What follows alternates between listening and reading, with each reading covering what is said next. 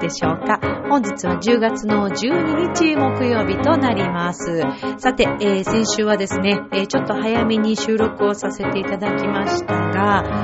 山形県行ってまいりました。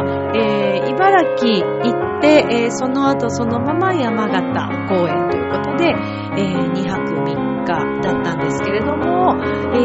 ちょっとねすごく嬉しいお話がありましてね、実は4年前にこちら小学校の皆さん行ってるんですよね。それで、今回また改めて呼んでくださいましてという経緯でございました。またちょっとそのお話をしたいと思いますが、このミッチェルのラブミッションという番組は恋愛、夢、そしてご縁をテーマに不可能を可能にするをモットーにいたしました私ミッチェルがお話をしていくという番組でございます。最近もですね、こういったご縁によってつながったりとか、また再会できたりとか、そしてご縁といえばこの山形県でですね、出羽三山神社というところにご縁がありまして行ってまいりました。ちょっとその情報も今日はお話ししたいと思います。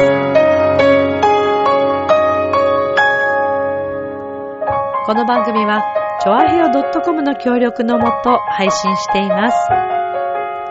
さあ、では今週も始まりますミッチェルのラブミッション。皆様ウェルカ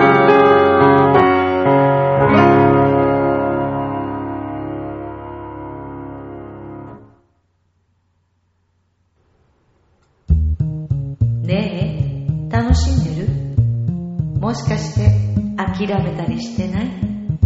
チョアヘオ .com を聞いているそこのあなた、ミッチェルと一緒にラブミッション。改めまして皆様こんばんは、ミッチェルです。先週は本当にね、もう最高でした。楽しかったし、美味しかったし、空気も美味しいし、食べ物も美味しいし、お土産も美味しいし、もう最高です。そして何と言ってもですね、先週、山形県の庄内地区という、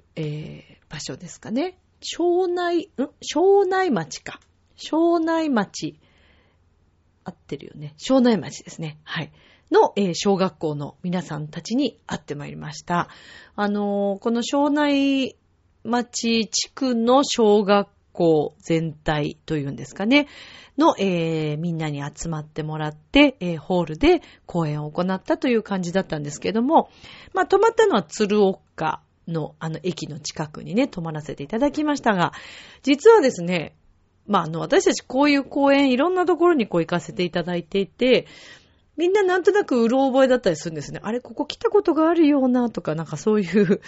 よくあるんですけど、それで、実はですね、今回私行ってホール見て、あれ、なんかここの場所見たことがある、なんか来たことなかったっけっていう話をみんなでしてたんですよね。そしたらですね、やはり、今回呼んでくださった小学校さんたちがですね、4年前に私たち、呼んでいただいて、その時はブラスバンドのグループで一緒に行っていて、それでまた呼んでくださったという感じだったんですけども、ミッチェロに、ミッチェルのことをですね覚えててくださいまして、それでリピートしてくださったという感じだったんですよね。で、今回は、ミニオーケストラ編成で、行ってまいりまして、ミッチェルにもね、一緒に、ちゃんと先生がね、覚えててくださったとか、もう本当にそれが嬉しくて、私もお会いした時に、って思いながら、でもね、違ってたらあれだしなと思いながらね、もう間違いなかったんですね。もう本当嬉しくてですね、こんな嬉しいことないですよ。ね、ほんと先生方ありがとうございました。一緒にお写真撮らせていただいて、ツイッターの方で上げさせていただきましたけれども。で、こちらのですね、ホールのですね、スタッフさん、女性の方なんですけどね、すごい一人で頑張ってくださって、とってもね、素晴らしいアシストをしてくださいました。もう本当にありがとうございました。まあ、ホールがね、その4年前にいた時も、いいホールだなと思ったんですけども、庄内町響ホールというね、ところなんですけれども、このラジオを聞いてくださっている方で、もし山形から聞いてくださっている方いらっしゃいましたら、本当に山形素敵なところでした。ありがとうございます。ですね、鶴岡の駅の近くに、泊まったんですけども、で、その、連日ね、2日間、夜ご飯をみんなで、食べに、行くわけじゃないですか。で、一日目に最初行こうとしたお店が、満席で、で、じゃあ次の日はそこに行こうって言って予約をして、次の日は行ったんですね。そしたらやっぱりサービスもすごく良くって、お店の雰囲気もとっても良くって、すごく美味しかったんですけど、名前、今何だったっけなと思って、本当、そうそう、人情酒場、番屋、聖二郎さんっていうのかな。聖二郎さんだよね。番屋さん？番屋。一晩の晩っていう字に、屋根の屋に、清いっていう字に、次に、太郎とかの郎。番屋聖二郎さんでいいのかなっていうお店だと思います。で、人情酒場っていう名前を、なんかメンバーが間違えて、純情酒場って言って、それからもうみんなで、なんか何その名前って言いながら、もうずっとみんなに、純情酒場ってずっと言ってたんで、お店の名前が何だったっけなと思っちゃったんですけど。でね、店長さんだと思うんですが、おそらく、すごくね、素晴らしい接客をしてくださったんです。笑顔もとっても素敵で元気いっぱいで、いろいろね、ちょっとこぼれちゃったものとかをこう見て、すぐにこう持ってきてくださったりとか、もう本当に素晴らしい接客をしていただいたんですけど、なんかね、後半1時間ちょっとぐらいいた時かな、その方がね、皆さんってなんか役者さんですか？それともなんか音楽とかやってる感じですか？って急に声かけてくださって、ほぼ全員で行ったのでメンバーで。で、なんでわかったんですか？みたいな感じで。で、そこからなんかその話になって、いや、実は今日今日明日学校公演で来てるんですよ、なんて言ったら、うちの娘が明日その演奏会を聞くんですっていう話になって、もう大騒ぎですよ。でね、やっぱり、今だから言いますけど、次の日ね、それで、公園に行って、いや、さすがにその、女の子だったんでね、名指ししちゃうのもちょっとあれだし、でもなんかみんなでお礼言いたいよね、っていうのもあったし、いや、どうしようってなって、でですね、結局、そうだ、ミッチェローニに話させようという。なんかさ、だってさ、朝からね、ちっちゃいね、小学生の子たちに、ね、まだね、そうですよ、可愛らしい子たちにですよ、昨日飲んでたんですけど、なんていう話もできないじゃないですか。ミッチェルが言うのもちょっとなんか変だなと思ったので、そうか、ミッチェローに挨拶しなさいよっていうことで、ミッチェローニに挨拶させましたね。で、その会は1、2年生の会だったんですけども、子供たちは、お酒を飲んだっていうことにちょっと受けてる男の子たちもちらほらいましたけど、どちらかというと先生方と、ホールスタッフさんの方に受けていたっていう。でもね、そのお子さん、お父さんが言っとくっておっしゃってたので、もしかしたらね、今日が言われたよって、お家帰ってね、お父さんにありがとうって言ってくれたらいいなぁなんて思って、そんな話をしたんですけどね。これもやっぱり縁かなと思うんですよね。すごいタイミングでしょ？すごいですよ。それもすごく嬉しかったですし、で、今回メンバーがですね、2日後か3日後かなに、お誕生日っていうね、メンバーもいたりして、じゃあみんなで乾杯しようって言って乾杯もしましたけれども、なんかこう、公演中にですね、そうだ、なんかせっかくだから、ね、皆さん、それぞれ楽器の皆さんメンバー紹介するコーナーがあるので、そこでちょっと、ね、お子さんたちにも山形でね、お祝いしてもらえたら嬉しいな、なんて思ったので、そこでちょっと、ね、その話を挟んだら、もうみんなからね、お子さんたちから可愛いたくさんの声でね、叫んでいただいて、きっとドラマのね、はい、うちのEXILEのまさひろって言ってるんですけど、はい、まさひろさんっておっしゃるんですけどね、そうなんですよ。たかひろじゃなくてまさひろなんですよ。もう発音がね、だからね、まさひろじゃなくてね、まさひろってみんなで呼んでるんですけど、まさひろさんもね、嬉しかったと思うし、本当にありがとうございます。先生たちも本当に盛り上げていただいて。でもまあね、本当に学校のみんながあれだけ楽しんでくれるっていうのも嬉しいし、先生方からもね、言われたんですよ。やっぱりこう難しいね、クラシックの曲が入っているにもかかわらず、みんな子供たちが寝ないで、あれだけね、騒いでこう、嬉しく喜んで聴くっていうのはすごいことだとおっしゃっていただいてですね。いや、もう本当にこれは、ね、もちろん生徒さんたちが音楽大好きっていうのはもちろんだし、やっぱり子供たちも楽しいものとか、奏者側とかね、私たちが楽しく演じていたり、演奏していたりするものっていうのは、ちゃんとキャッチしてくれるので、嘘はつけないなーって思うんですけど、もう何よりもでも私はこのお仕事大好きですね。今年で18年目になりましたけれども、なんかあっという間だったし、このお仕事のおかげでね、全国いろんなところに行かせていただいて、また今日12日、今日もですね、午前中にも朝、学校公演の方に今日はですね、清瀬ですね。はい、に行かせていただいたいですね。また12月にはまた沖縄の方にも、小学校行かせていただきますので。そしてね、嬉しいんです、私。そうなの、12月、とっても嬉しいことが起きたんです。なんと、追加公演でですね、浦安の小学校にも行くことになりました。やったー！超嬉しい！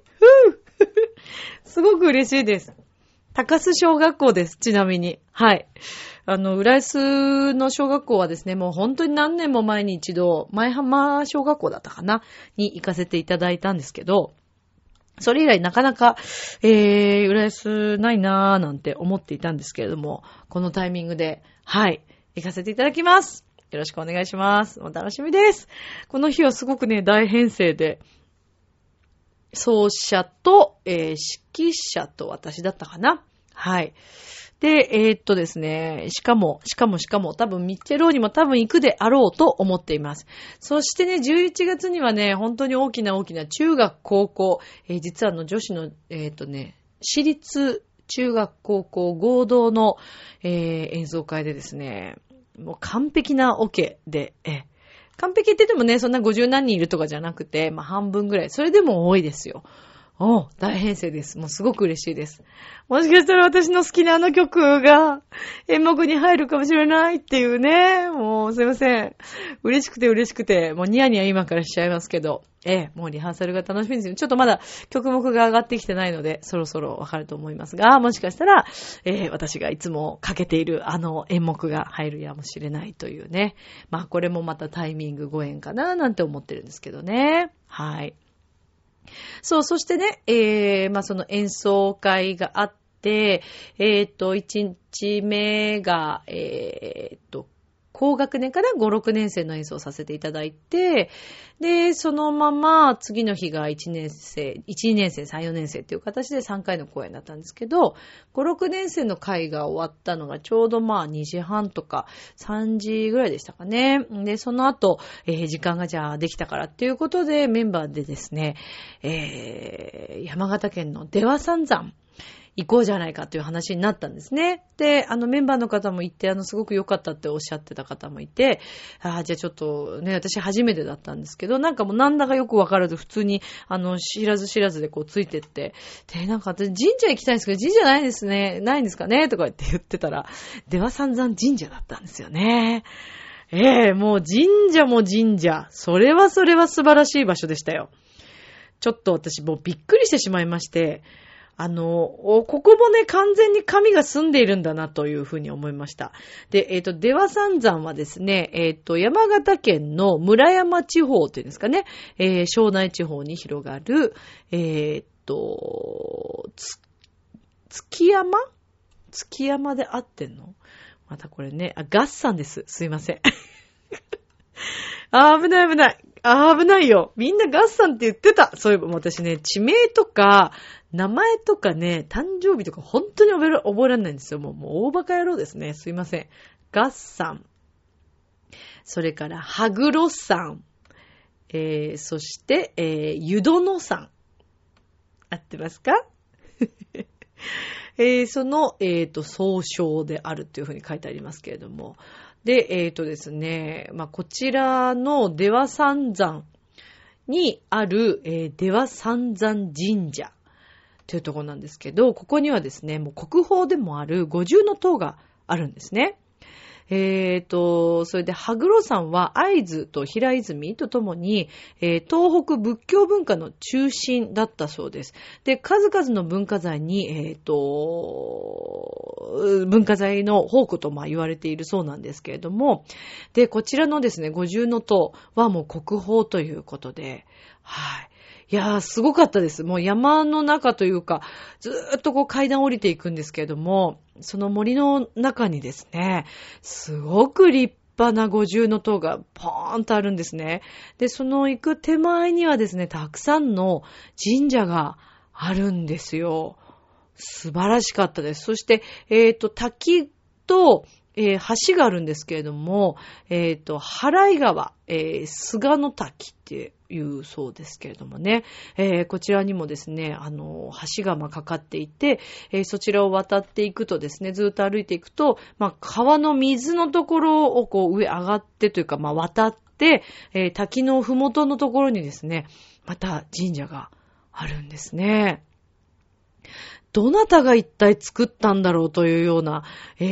らいですね、私も本当に感激してしまったんですけれども、まあこちらの神社、かなりですね、歴史がもう、古いようで、やっぱそうですね、1400年も昔ってことですね。飛鳥時代だそうです。はい。に、この、まあ出羽三山、まあ始まりなんですけれども、で、今でもですね、このパワースポット、として、とても人気があるようですね。まあ、このね、五重の塔もすごいんですけれども、それだけではなくてですね、ものすごい数のね、あ、そう、はいはい、これだ、2446段の階段だそうです。で、ちょっともう夕方だったので、上までは行けなかったんですけれども、ぜひね、でも次回本当にゆっくり、早い時間に行ってみたいなと思いました。なんかね、場所によっては、その五重の塔の割と近くでしたけれども、千と千尋の神隠しの最初、車でね、こう、道に迷い込んだ時に出てくるような祠のような、ものがこう、ババババってちょっと何個かこうあったりとか、本当にね、何とも言えない不思議な感覚というか。で、手前入り口のところには、柱のところにしっかり竜がぐるぐるこう回って、いる装飾の神社もあったりとか。で、残念ながらね、なんかこちらの御朱印も有名なようなんですけれども、もう時間が時間でね、どなたもいらっしゃらなくて、ちょっといただくことはできませんでした。でもね、なんていうんですかね、ほんとね、千と千尋の神隠しと同じ感覚になったのが、まあその祠を見たのもそうですけども、帰るとき、もう真っ暗になり始めてたんですね。それで真っ暗になり始めてて、ちょうどこう入り口のところにですね、明かりがあったんですけど、まあ、階段一生懸命こう登っていくわけですね。暗いからで早く。で、ちょっと雨も降りそうで、これがまた不思議なのがね、行く前ちょっと曇ってて雨降りそうだったんですね。だけど、だんだんなんとなく明るくなってきて、出羽三山の方に連絡入れたんですね。空いてなければね、行ってもしょうがないのでってことで聞いたら、明るいうちはやってますっていうことだったんで、じゃあ急ごうって言って急いで行ったんですけど、そしたらなんか、日が差してきてね、ちょっと雲が晴れてきたんですよね。で、空が青くなったりとか、あ、と思って不思議だったんですけど、そしたらまた帰る頃に曇ってきて、で、入り口を出るところにですね、ちょうど私たちが出る頃に明かりがついたんですね、両側に。で、なんかね、こう階段をずーっと登っていくんですけど、帰り、出口というか、まあ、出入り口にこう差し掛かろうとした時にですね、門をまた出ようと思った頃、後ろなんかわかんないけどね、振り向けなくて、なんかね、千と千尋の神隠しの中でも、ハクが言いますよね。こっちを向かないでそのままね、振り向いちゃいけないよみたいなことをなんか言ってると思うんですけど、なんかあの感覚だったんです。なんか振り向けなかったんですよね。不思議と。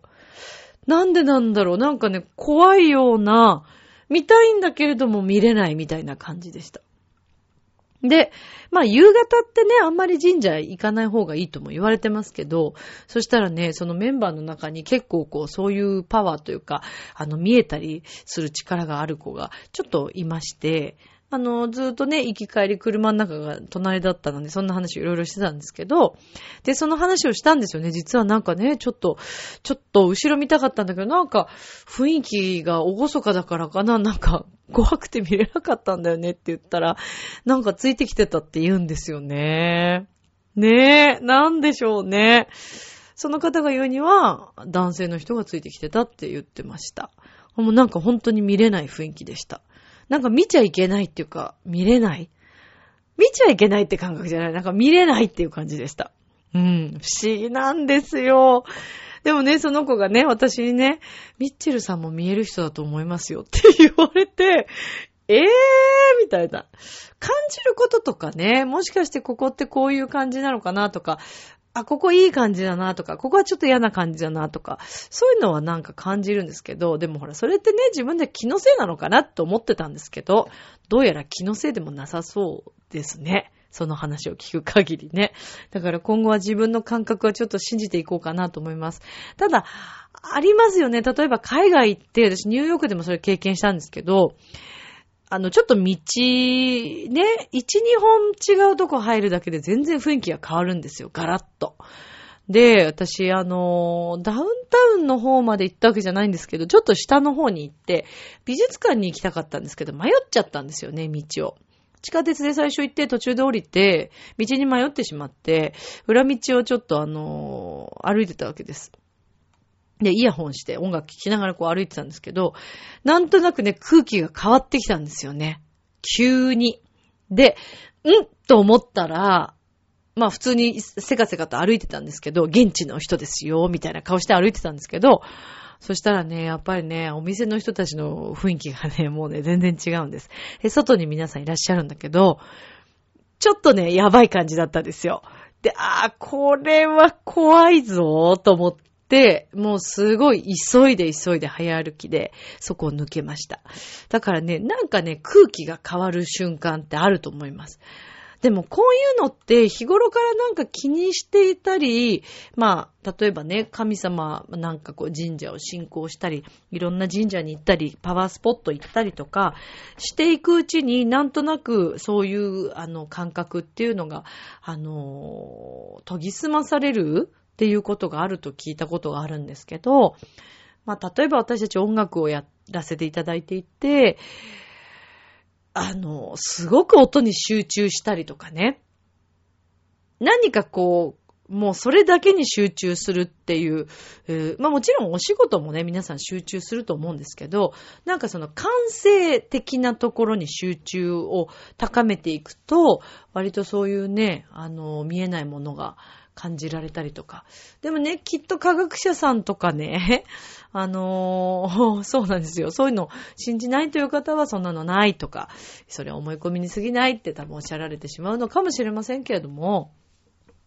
実際にはでも世の中って本当に不思議なことがたくさんあって、引き寄せたりすることもありますし、だからね、私はそれはちょっと科学では証明できない何かがあるんじゃないのかなというふうには思っているんですけどね。ホールとかでもね、たまにありますよね、そういうのね。すごくこう、だから演技担いだりとかして、何かあった時はもうそのまますぐにね、まあ、みんなの不安をね、あれしないためにもってことで、以前にでもありますよ、コンサートホールで練習中、ゲネプロのリハ中に、ゲネでもないな、本当のリハーサル中にね、ソプラノの、ソリストの方の上からね、なんか、すんごい大きい鎖がね、落っこってきたんですよね。もうびっくりして、もう悲鳴が上がりましたけど、まあ怪我はなかったんですけど、やっぱりね、ソリストさんとかってどうしてもね、いろんなね、ものを持ってらっしゃいますから、だからそういうのも、まあほら、妬みとかもね、きっとあるでしょうしね。だそんなこともあるんですよ。だから存在するんですけど、まあだからそれをどういうふうに回避していくかっていうとこですよね。引き寄せないように、まあ回避。でも、ほんとギリギリのところで怪我も何もなくっていうのは、まあそれはその方の持ってた大きなラッキーなパワーだったと思うし、まあだから私たち結構ね、こういう神社周りとかすごい好きですけど、そういうパワースポットとかね。最近もだから私結構いろんなとこ行きますけどね。でも私都内で、そうだな、一番好きなところ、私神社もお寺もどっちも行くんですけど、まあ、門前仲町はいいですね。私は深川不動尊さんはすごい好きですね。中の祈祷が見れるのもすごくいい。あれはとっても心地がいいですね。お寺だと、あと豊川稲荷さんですか。人によっては強い、ダキニ神天さんという方がいらっしゃるんですけど、ちょっと強いっておっしゃる方もいますが、私はダキニ神天さん大好きです。ダキニ神天さんがいらっしゃる、場所、お部屋がですね、真ん中の場所と、で、あと本堂というかがあるんですけども、時間によってこういらっしゃる場所がね、違うんですね。で、寝床になっている朝と、それが夜とか夕方以降にいらっしゃる場所とかがね、中入れるんですけどね、とってもいい香りがして、これお香だと思いますけど、なんかでもダキニ神天さんの香りなのかなみたいな、女性の方なんですけど、私はすごく好きですね。パワーもすごく強いと思いますし、ご利益もすごくご利益というか、いろんな力をくださるんじゃないかなと思います。すごく好きです。あと神社だといつもまあお話ししてるように九頭龍神社さんね、箱根神社、それから三峯神社はすごいですよ。山のね上の方にあります。あとそうだな、神社でも本当に神社もいっぱいいいとこあるからね。そうですね。ただやっぱり出羽三山神社はですね、ほんとしつこいですけどリピートしたいなと思ってます。また、なんとか山形にちょっと機会を見つけていけたらいいなと思ってます。あ、私の生まれた三島市、静岡県三島市の三島大社いいですよ。こちらにはね、お水がありますけれども、それは神様のね、お水でもあって、すごくね、いいですよ。ペットボトルで持って帰ってくられる方もいらっしゃいますしね。箱根神社にもお水持って帰ってこれるところありますから、そうですね、龍の口からお水が出てるんですけど、あれはね、結構皆さんお持ち帰りになります。私いつもペットボトル忘れちゃうんですけど、でも神社でね、100円だったかな。で、小さいペットボトル売ってるので、そこで組んできてもいいと思います。まあ、九頭龍神社さんって本当にいろんなことをこうお願いできる神様と言われてるんですよね。なので、9頭というかね、龍が、いらっしゃるわけですけれども、だから恋愛であれ、仕事であれ、健康であれ、お金のことであれ、いろんなことに、いいと言われております。今年もね、この間行ってまいりましたけれども、ちょっと来月、今度は、三峯神社の方にもまた、今年ちょっと一回も行ってないのでね、ご挨拶に行きたいなと思っております。もう本当に日々いろんな神社さんにご縁いただいて会ってるんですけど、あとね、私はすごく行きたいのは奈良県のですね、天川神社さんというとこ、まあ、あとね、高野山に行きたいなと思ってるんですよね。でも天川神社さんすごいんです。いいよ、芸能の神様だよって言われて行きなって言ってくださってた方がいました。そして、私の生徒さんにその話をしました。その方が高野山に行った時に、天川さんに寄ってきてくださって、お守りを買ってきてくださったんです。明日もスマイルでLove me issue 今日もありがとうジョアヘヨ。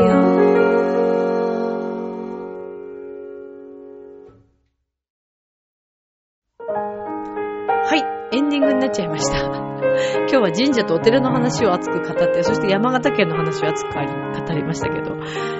まあ、茨城の方にもね、その前に行かせていただいて、千葉にも行かせていただき、そして、明日というか今日ですね、綾瀬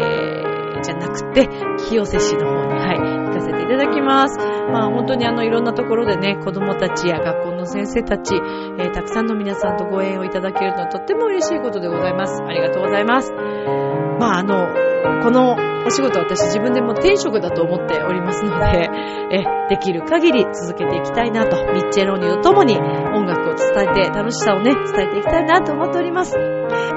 皆さんもね、音楽本当にいいから、もうどんどん歌を聴いて歌を歌ってほしいと思いますね。それでは今宵も良い夢を、明日も楽しい一日を。バイバイ、ありがとう。